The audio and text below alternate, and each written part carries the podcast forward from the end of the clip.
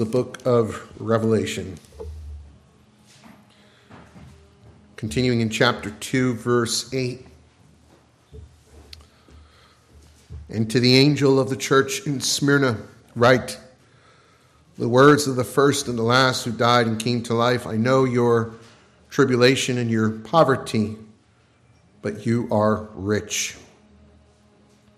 And the slander of those who say that they are Jews and are not but are a synagogue of Satan. Do not fear what you are about to suffer. Behold, the devil is about to throw some of you into prison, that you may be tested, and for ten days you will have tribulation. Be faithful unto death, and I will give you the crown of life. He who has an ear, let him hear what the Spirit says to the churches. The one who conquers will not be hurt by the second death. Let's pray.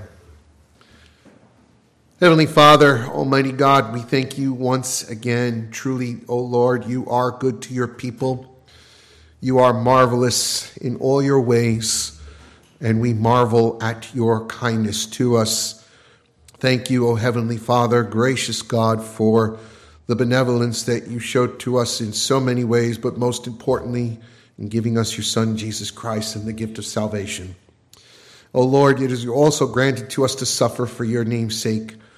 And as we read this text before us and as we behold uh, what you think of the churches and what you think of Christianity, O Lord, we are pondering, O Lord, what it means to suffer for you, what it means to be persecuted.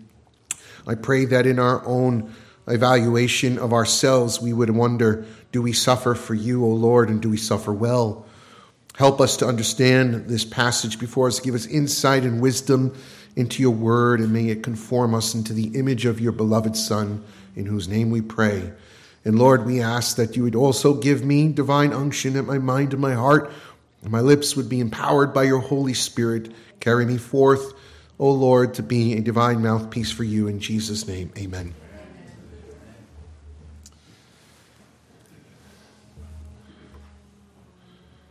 So, we begin today with this second church in the circuit of the churches of Revelation, the church of Smyrna. The church of Smyrna, and it is, um, it is the second church. It is about 35 to 40 miles north of Ephesus, approximately. It's on the coast. It's another port city similar to Ephesus and, and a rival city. Uh, the city of Smyrna is known as the jewel of Asia in the ancient world due to its uh, luxurious coast and luxurious uh, setting. A lot of people live there who, um, who are very wealthy. It's a very attractive place to live. The climate is very nice. I would consider it maybe the Malibu, uh, the French Riviera of the ancient world.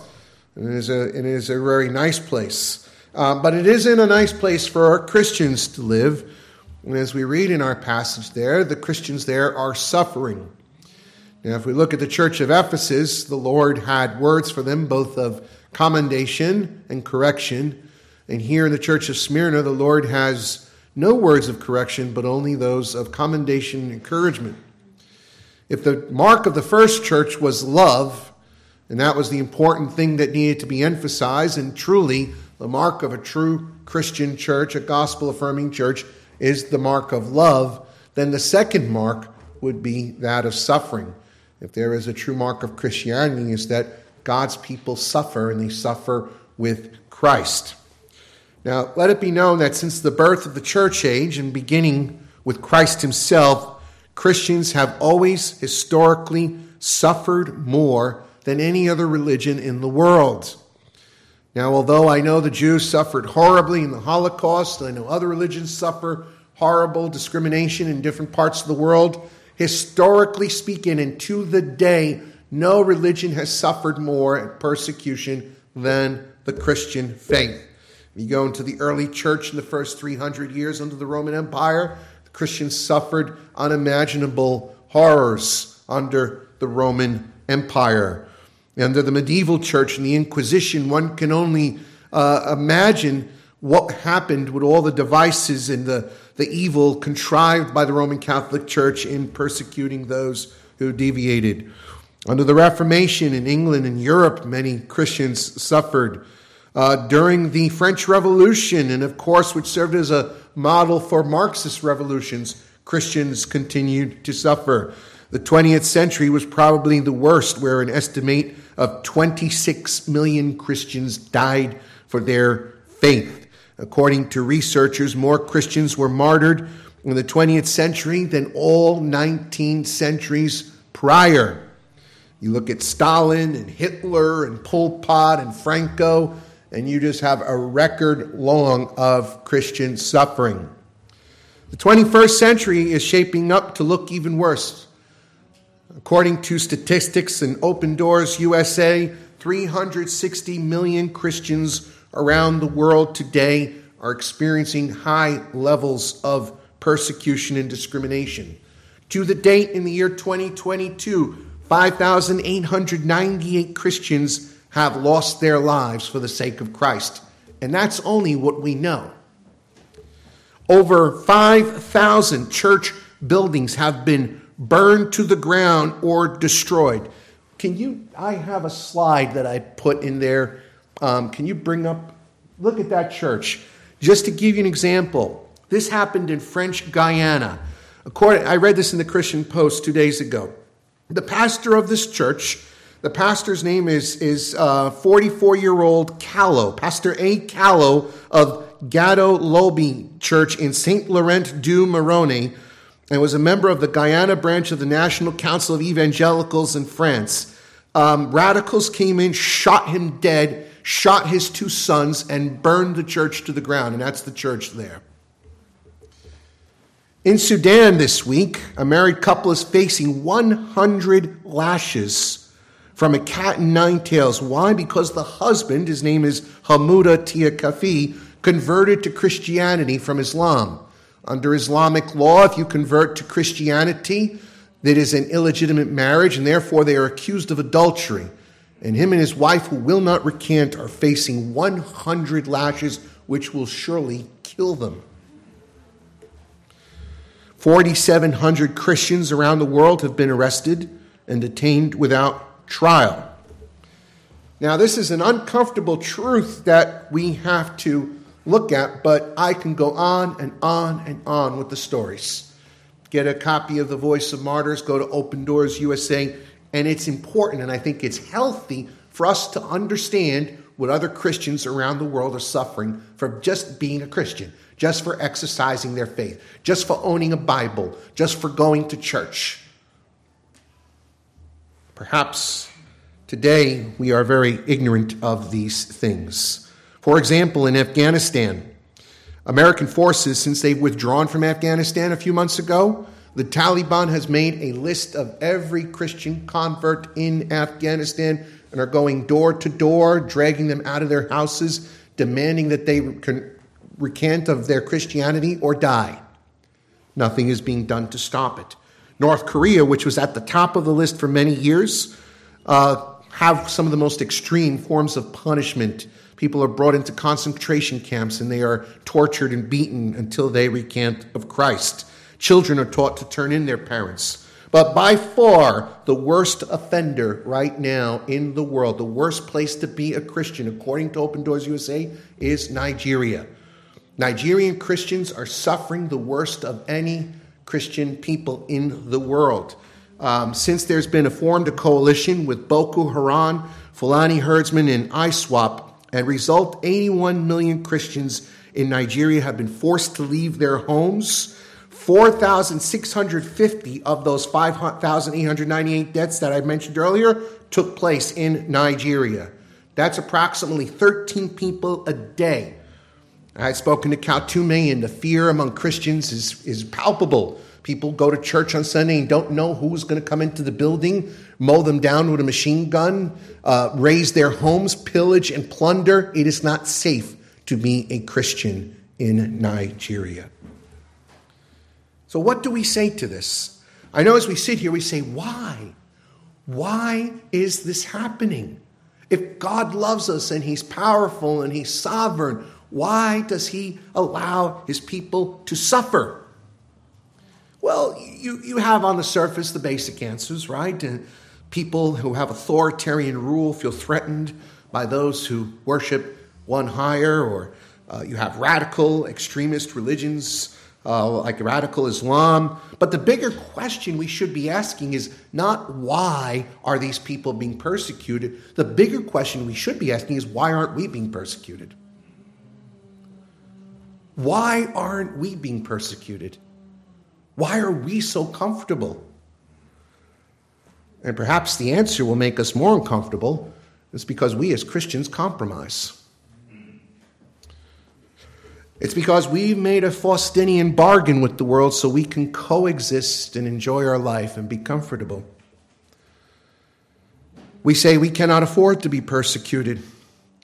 But for the 350 million people around the world today who are suffering, they cannot afford to not be persecuted. We have to remember that Christ has called us to follow him and the disciples not above his master. This leads us to the church of Smyrna, the persecuted church. It is one of the only two churches that Jesus has no rebuke for, and we could see why. They are suffering terribly. Now, just to give you a little background, as I already did, Smyrna is a has a reputation for being one of the most beautiful cities, um, but it is also known as a city with great architectural beauty and has a heavy pagan influence. Um, it has an imperial cult. It's the center of the imperial cult. And as early as 195 BC, Smyrna became a political ally of Rome and they dedicated a temple in the city to the spirit of Rome, Dea Roma, which eventually became personified in the emperor. And so in Smyrna, there was a large temple that was dedicated to emperor worship, to Caesar worship. In fact, in the, if you were resident in Smyrna, you were required, now get this, you were required to burn incense once a year to Caesar. And you know what happened? When you, once you burn the incense, they would give you a certificate as proof that you um, burned incense to Caesar. And without that certificate, you couldn't do anything. Sound familiar? All right? And so without that certificate, you were forced to either sacrifice or you couldn't work, you couldn't trade, you couldn't go to the public market. You were ostracized. You were, you were basically treated like a second class citizen. And so here we are. We have the church living in this beautiful city, and yet they can't enjoy it. Why? Because they have stayed steadfast to Christ and His Word. So hear what, hear what Jesus has to say to them. First, the salutation. He says, I am the words of the first and the last who died and came to life. And as we'll see in this message, to each of the churches, Jesus identifies himself with part of chapter 1, and this is direct reference to verses 17 through 18. Now, there are two important meanings to this why Jesus would choose to uh, identify himself as the one who is dead and now comes to life. And that is because Smyrna itself has a reputation as a city that once was dead and now was alive. Having been destroyed several times in history, this was the most recent incarnation and it earned the title the city, according to Roman tradition, that was raised from the dead. And so there's a play on words here. But it's also a reminder and encouragement to the Christians there who were facing death, who were facing poverty, who were facing persecution, that they should take courage in their Lord, who was also persecuted and killed, but death had no victory over him his followers needed reassurance that they served a king, that they served a savior who was not dead but very much alive. Amen? And furthermore, they too will share in the resurrection. And so, with that, Christ goes into the evaluation. He goes into the evaluation. And the church is not found with any blemish, but rather he encourages them. He says, I know, I know what's going on. I know your tribulation and your poverty. Christ knows he's sovereign, he is omniscient. And, and you know, one would think, and, and this is something we have to realize in the midst of suffering and tribulation, we think God is not present. He's not aware of what's going on. God knows exactly what's going on. But he chooses not to intervene for a reason. He says, I know your tribulation. The word tribulation in Greek literally means pressure. It means pressure, heavy pressure and it means to be oppressed. What the Christians were experiencing here was not merely a trial. A trial is a test of faith. This was intense, it was pressure. And that pressure was to conform to the way of life in Smyrna, pressure to conform to Caesar worship, pressure to adopt the way of the world around them, or else. No doubt the Christians suffered greatly, and it says, as a result of this tribulation, as a result of this of this uh, pressure, they were impoverished. It says, I know your tribulation and your poverty, the two go connected. Obviously, they had refused to offer sacrifices to Caesar, and in their refusal to participate in the pagan festivities, they had excluded themselves from the benefits of living in that society. And so that was a cost they were willing to pay. Now, the word here, impoverished, is interesting in the Greek. The, the regular word used in the Greek language is penia, and it means you live day by day, paycheck to paycheck. But that's not the word is used here. The word used here is uh, ptocheia. And the word ptocheia means that you live in abject poverty. This is not just living meal to meal, paycheck to paycheck. These people are destitute, they are broke. And in all likeliness, according to scholars' research, not only were these Christians not able to work, were they excluded, were they blacklisted, were they unable to join trade guilds, but more than likely they were pillaged and plundered too. More than likely, in the hostility of the surrounding pagans, they came into their houses, they robbed them, they took their houses, they threw them out in the street, and they were homeless and penniless. No one had mercy on them, no one would give them an ounce of bread. These were people who had nothing to depend on but the Lord and themselves. It was extremely difficult to be a Christian in Smyrna. On top of that, they had to deal with, as it says here in verse 9, the slander of those who say they are Jews but are not. Smyrna was known to have a large Jewish population. And, and, going back to the book of Acts, we have seen the earliest adversary to the Christian church was the Jews. Uh, from city to city that Paul went to, we just finished the book of Acts. His adversaries were not the pagans, they were the Jews. The Jews had utter hostility towards Christianity, and it was no different in Smyrna. And it says here that, that they had um, engaged in a, a, a real uh, persecution. And what was their persecution revolving around? Slander. They were constantly painting the Christian church in a bad light. And we saw that going back to the book of Acts. Now, the word slander, again in Greek, is the word diablo. It's where we get the word devil from. You see, the devil is the father of all lies. And so when the devil speaks a lie, he speaks his native language, and that's precisely what the Jews were doing to them, conjuring up lies and fabrications and exaggerations to demonize the church, to vilify the church, and align themselves with Rome and find favor with Rome. This should be no surprise, right? Because even in Jesus' public ministry, he was maligned by the Jews. That is why Jesus says here, they are not true Jews, but they're a synagogue of Satan. Here, these people are, and they think they're the children of God. They think they're the people of God. And Jesus told them in his own public ministry in John 8 44, You think that Abraham is your father. I got news for you. Your devil is the father. Your father is the devil, rather. And so, therefore, they worship not God, they worship Satan.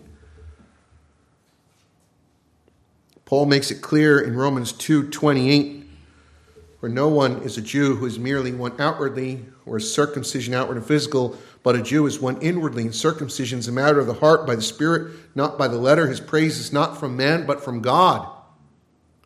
See, the Jewish people were relying on their ethnic Judaism, and that is not what commends someone to God, it is faith in Jesus Christ and faith in Him alone. Whether you're a Jew or a Gentile doesn't matter. It's the heart that matters, it's faith in Christ that matters. And so Christ can say, These are not my people, they're a synagogue of Satan. After seeing what these Smyrna Christians were going through, one might say, This is terrible. In fact, some of them may have been tempted to give up. What kind of religious is this? I give my life to Christ, and all I do is suffer. I lose everything. But that's the case for many people today. I probably said this before, but years ago, my friend Justin, who pastors a church in Toronto when he was in seminary, had a man from Pakistan who was going to seminary with him. And that man from Pakistan said to him, he says, You know, the difference between Christians in the West and Christians where we are in the Middle East? He goes, You guys get saved and your life gets better. He says, We get saved, our life get worse. Everything goes wrong for us. Our family disowns us. We get beaten up. We go to jail. We lose our jobs. But Jesus had the profound assessment to make of the church. In spite of all this, he says, You are rich. You see, wealth is a matter of perspective, isn't it? They lived in a glamorous area. They lived in an area where there was a lot of concentrated wealth. People who lived in Smyrna, it was a very luxurious place, had money. And here they were living in abject poverty. I've seen that. I've been to places like Aruba, right, where where you're on an island. You probably see in many islands in the Caribbean. You see lo- extravagant luxury at all the resorts, but drive a little inland and you see abject poverty. And this is how it was for the Christians there. They lived amongst all this luxury, and so wealth could be very deceiving, right? Well, they they're wealthy and we're poor, and Jesus says, "No, you are the ones who are rich. You have unfathomable wealth, unfathomable riches." Turn your Bibles to Ephesians chapter two. Verse 4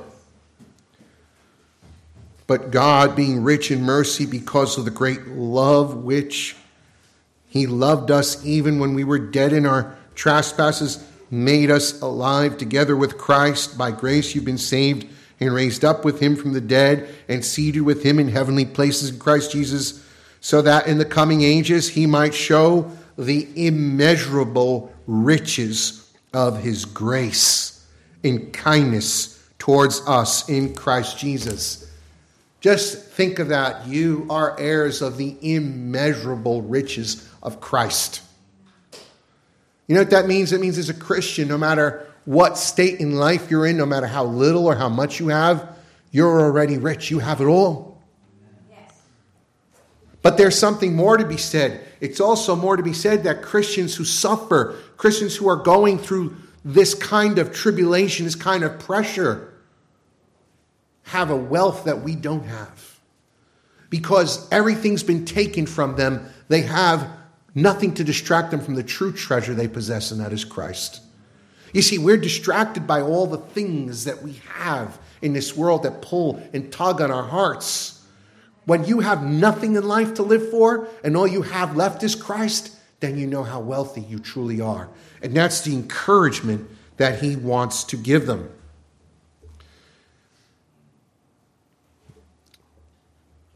Their riches were spiritual riches.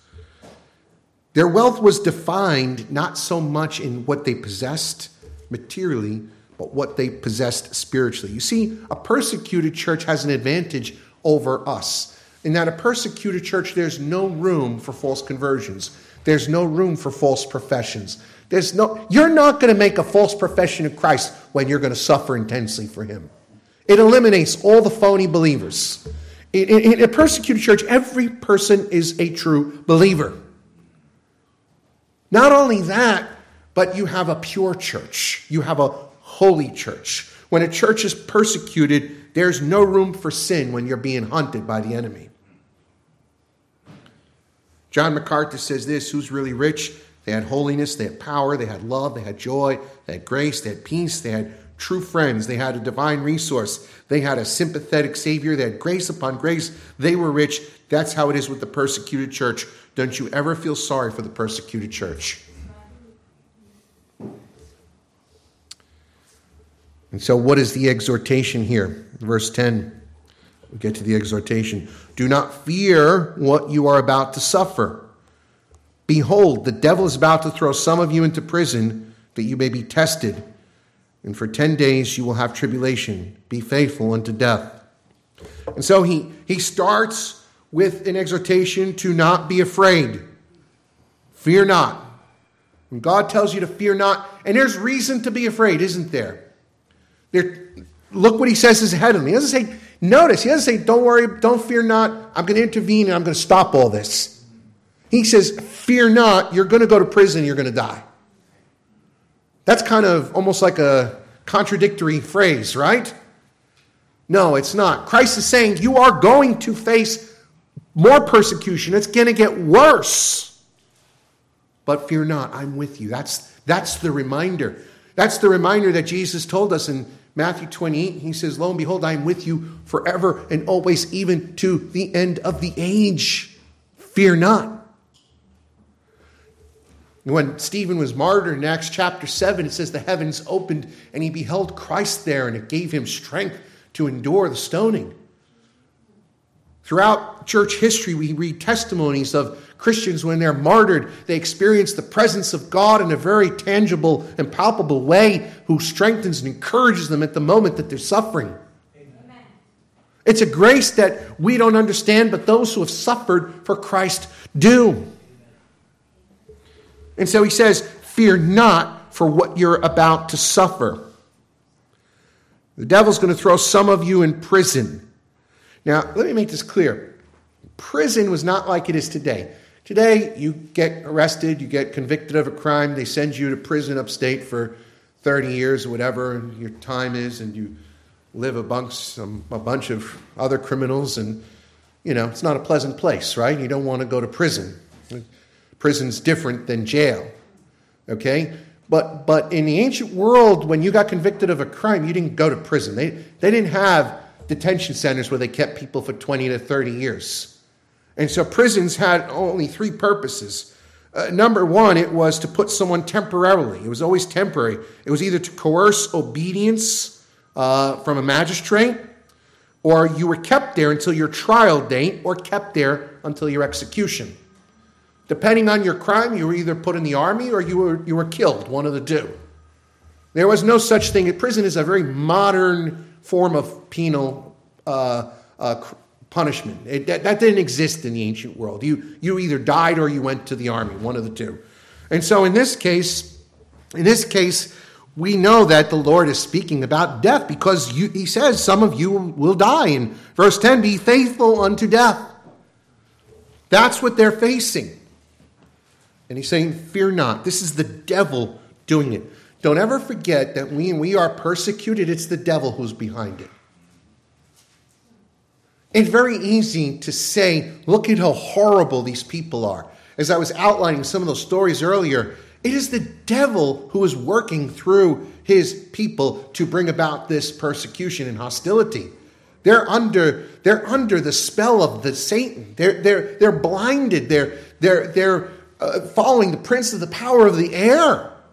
It's a spiritual battle. That's why the Bible says, pray for your enemies. If we didn't know Christ, we would be doing the same thing. These people are agents of Satan. And the devil is doing this, what? Because he wants to crush the church. He wants to silence our witness. He wants to destroy us. But Jesus says, Be faithful even unto death. The important thing is this He says, it's going to be about 10 days. Now, Revelation is a book of numbers, right? Numbers are symbolic. It doesn't mean 10 literal days.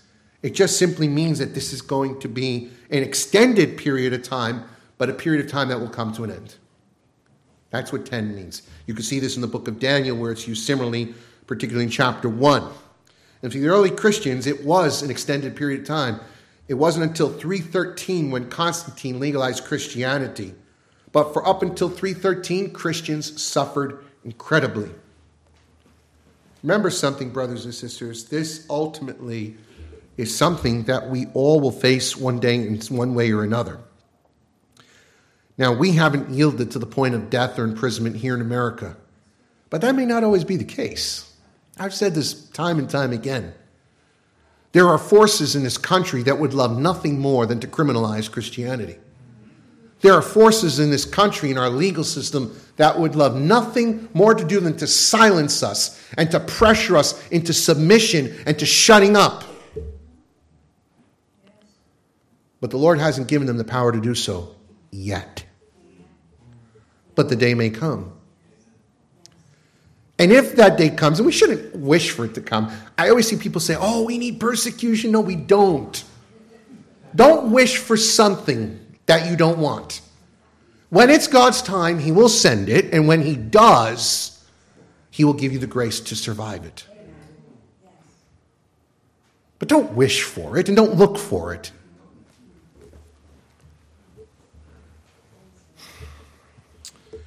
Smyrna would indeed go through a terrible trial, and at the apex of that was the martyrdom of Polycarp, and I'm going to give you this story. Who was Polycarp? Polycarp was John the Apostle's protege. He was his he was the man that John was shaping to take over the ministry when he was long gone. John's in Patmos right now, and he's delivering this letter. And the, the pastor, the man who would have been leading the church in John's absence, would have been Polycarp. Polycarp would have actually received this in his hands directly and have read this. Now, Polycarp would have been a young man. This was been around year 95. But about 50 years later, Polycarp would indeed suffer death himself. It was one of the most interesting testimonies of martyrdom. He was arrested by Roman authorities at the age of 86 years old, being the bishop of the church of Smyrna. And he was reported to authorities by haters of Christianity. It was particularly a seven year old girl who reported him to the authorities. Get that. An 86 year old man is reported to authorities by a seven year old girl who turns him in. Don't ever sleep on the seven year old girl.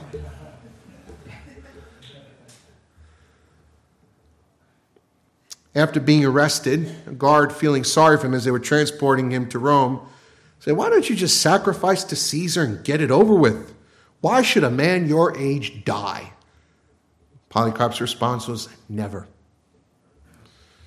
Finally, he's brought to the stadium and he's offered a chance to curse Jesus and profess Caesar as Lord. And his response is, and I quote, 86 years have I served Christ, and he's never done me wrong. How can I blaspheme my king who saved me? Polycarp was brought to the stake. They, they were going to burn. Me. Well, actually, they said, We're going to throw you to the wild beasts if you don't. He goes, Throw me to the wild beasts. What do I care? And he says, Oh, since you seem so light, think so light of the wild beasts, we'll burn you at the stake. He says, He went willingly. He says, You don't even have to bind me. I will willingly die. And, that, and, and just to show you, historically speaking, this is all from Eusebius, that the Jews, remember I talked about the Jews, how their hostility and hatred, they were the first to run with the wood to the pile. In fact, it was the Sabbath day, and they were beating the pagans in terms of carrying the wood to the fire to burn Polycarp at the stake. Well, he burned to death, and he never cursed God, and gave up his spirit to the Lord. But Jesus makes a promise again no threat in this one, just a promise. He says, Be faithful to death, and I will give you the crown of life. This life is eternal life, it's the life that cannot be taken away. What Jesus says, Don't fear those who can destroy the body, but fear the one who can destroy both the body and soul in hell. When you come to faith in Christ, no matter what they do to you physically in this world, is meaningless because they cannot take your soul. They cannot take the gift of eternal life that Jesus has given to us. That has been secured forever. And these Christians in Nigeria and North Korea know that. And that's why they stand firm in the day of adversity.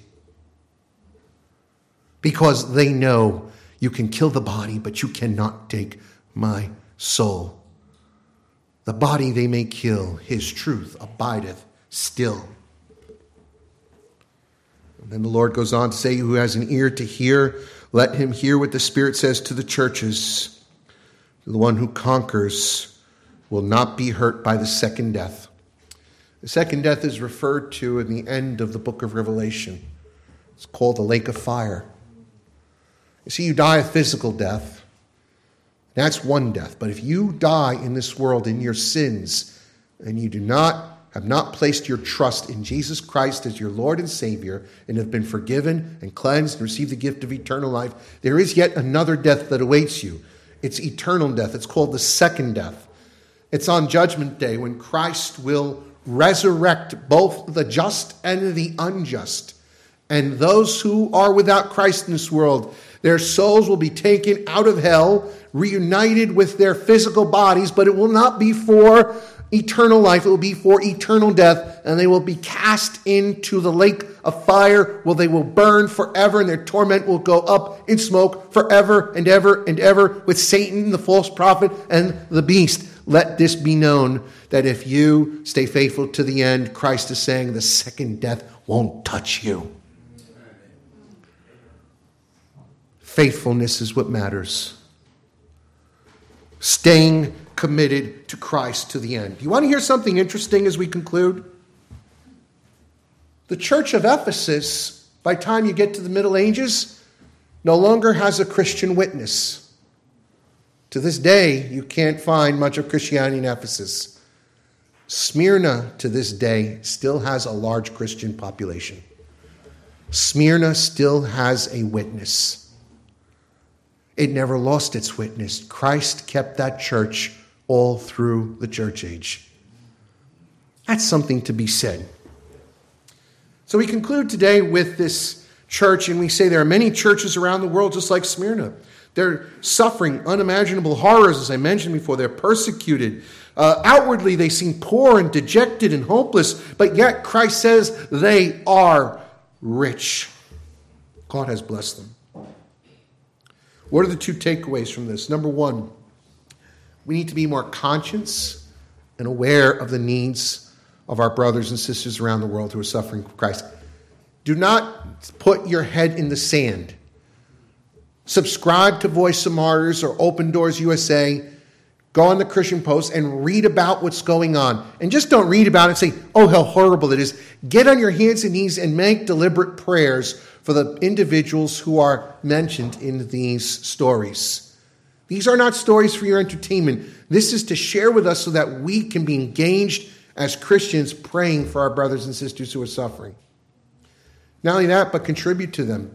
Contribute to ministries like Voice of Martyrs or Open Doors USA. Help support ministries that are supporting people on the ground in their suffering. I think this is something we need to do and we must do. Now it's interesting. Paul was Paul Fry was saying to me uh, a couple weeks ago when we were talking about the new building. He said, "I can't imagine spending all that money going to a new building when there's churches like we just saw up on the screen that are burned to the ground, and our brothers and sisters are suffering around the world unimaginable horrors. It almost seems like there's something wrong with that." I thank you, Pastor Paul, for sharing that. The second takeaway from we have to take from today is instead of asking ourselves, why are they being persecuted? Why, do they, why are they suffering so much? The real question we need to be asking, like I said earlier, is why aren't we suffering more for Christ? John 15, 18 says this If the world hates you, know it's hated me before it hated you. If you are of the world, the world will love you as its own, but because you're not of the world, but I chose you out of the world, therefore the world hates you. Remember the word that I said to you a servant's not greater than his master. If they persecuted me, they will also persecute you. If they kept my word, they will keep yours also. So I think that what, the, what we're seeing here and the connection that's being made is if you're following Jesus and you're living like Jesus and you're preaching like Jesus and your, your, your, your life is, is, is reflecting Jesus, then people are going to hate you. You're not going to be popular. Christians that are popular, that that's just there's something wrong there. What did Jesus say? Woe to you in Luke 6:26 when men speak well of you. Woe to you when men speak well of you. So they spoke of the false prophets in Israel. There are a lot of Christian pastors who are celebrity pastors who have TV shows and, and they, they hang with the rich and famous in Hollywood and they have big ministries and, and people speak well of them and they're popular and everybody loves them. Woe to you. If you are following Jesus and you're living like Jesus, people are not going to like you. Let's just leave it that simple. You're not going to be popular. You're not going to have a lot of friends. But if you want friends and you want to be popular, then don't follow Jesus. Uh, James told us, you know, in James 4, he who's friends with the world makes himself an enemy of God. So you either want God on your side or you want the world on your side. Make a choice. Choose this day whom you serve. 2 Timothy 3:12 says all who desire to live a godly life in Christ Jesus may be persecuted. No, I, I, that's a mystery. Will be persecuted. You will be. It's a certainty. It's a, it's a definitive answer.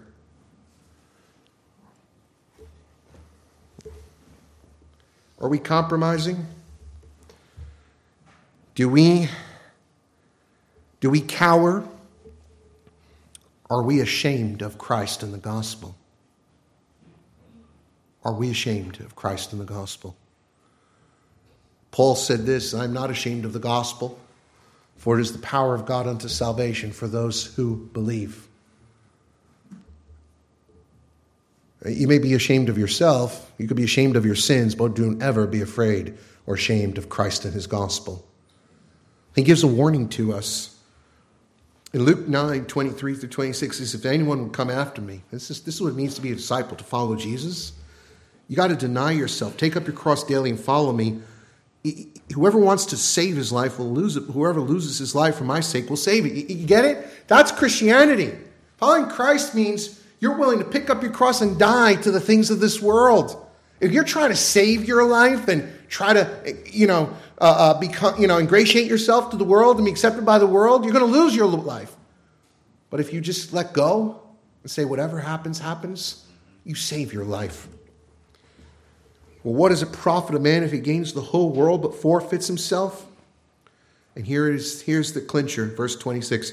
Whoever is ashamed of me and my words, of him will the Son of Man be ashamed when he comes in his glory and the glory of the Father and his holy angels. Oh, that we would be faithful. I don't know what form of persecution we will. We experience persecution here.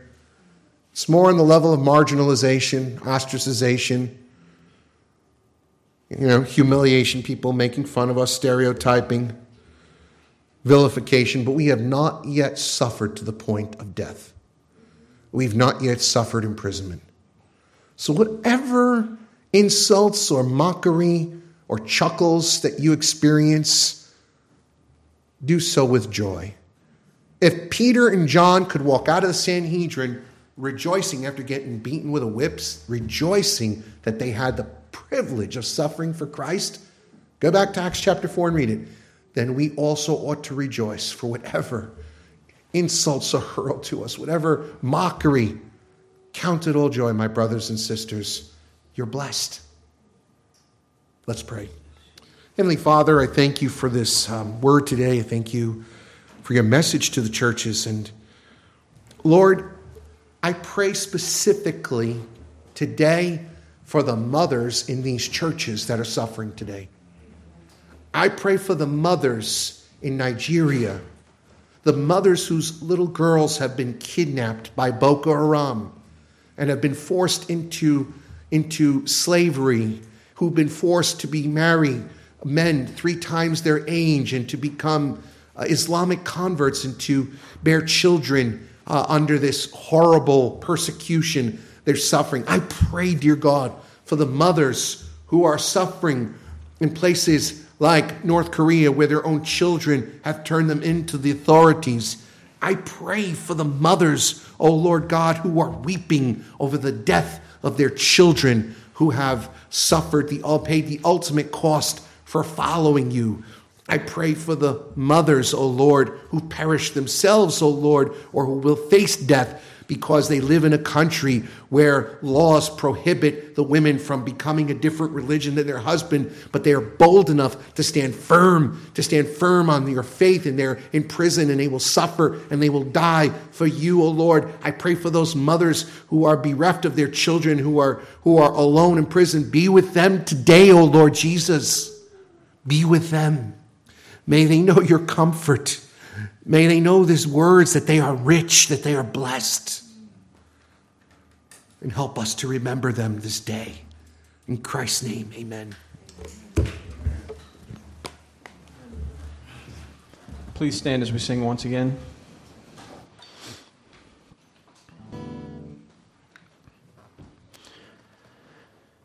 James 1, we read, Consider it all joy, my brethren, when you encounter various trials, knowing that the testing of your faith produces endurance.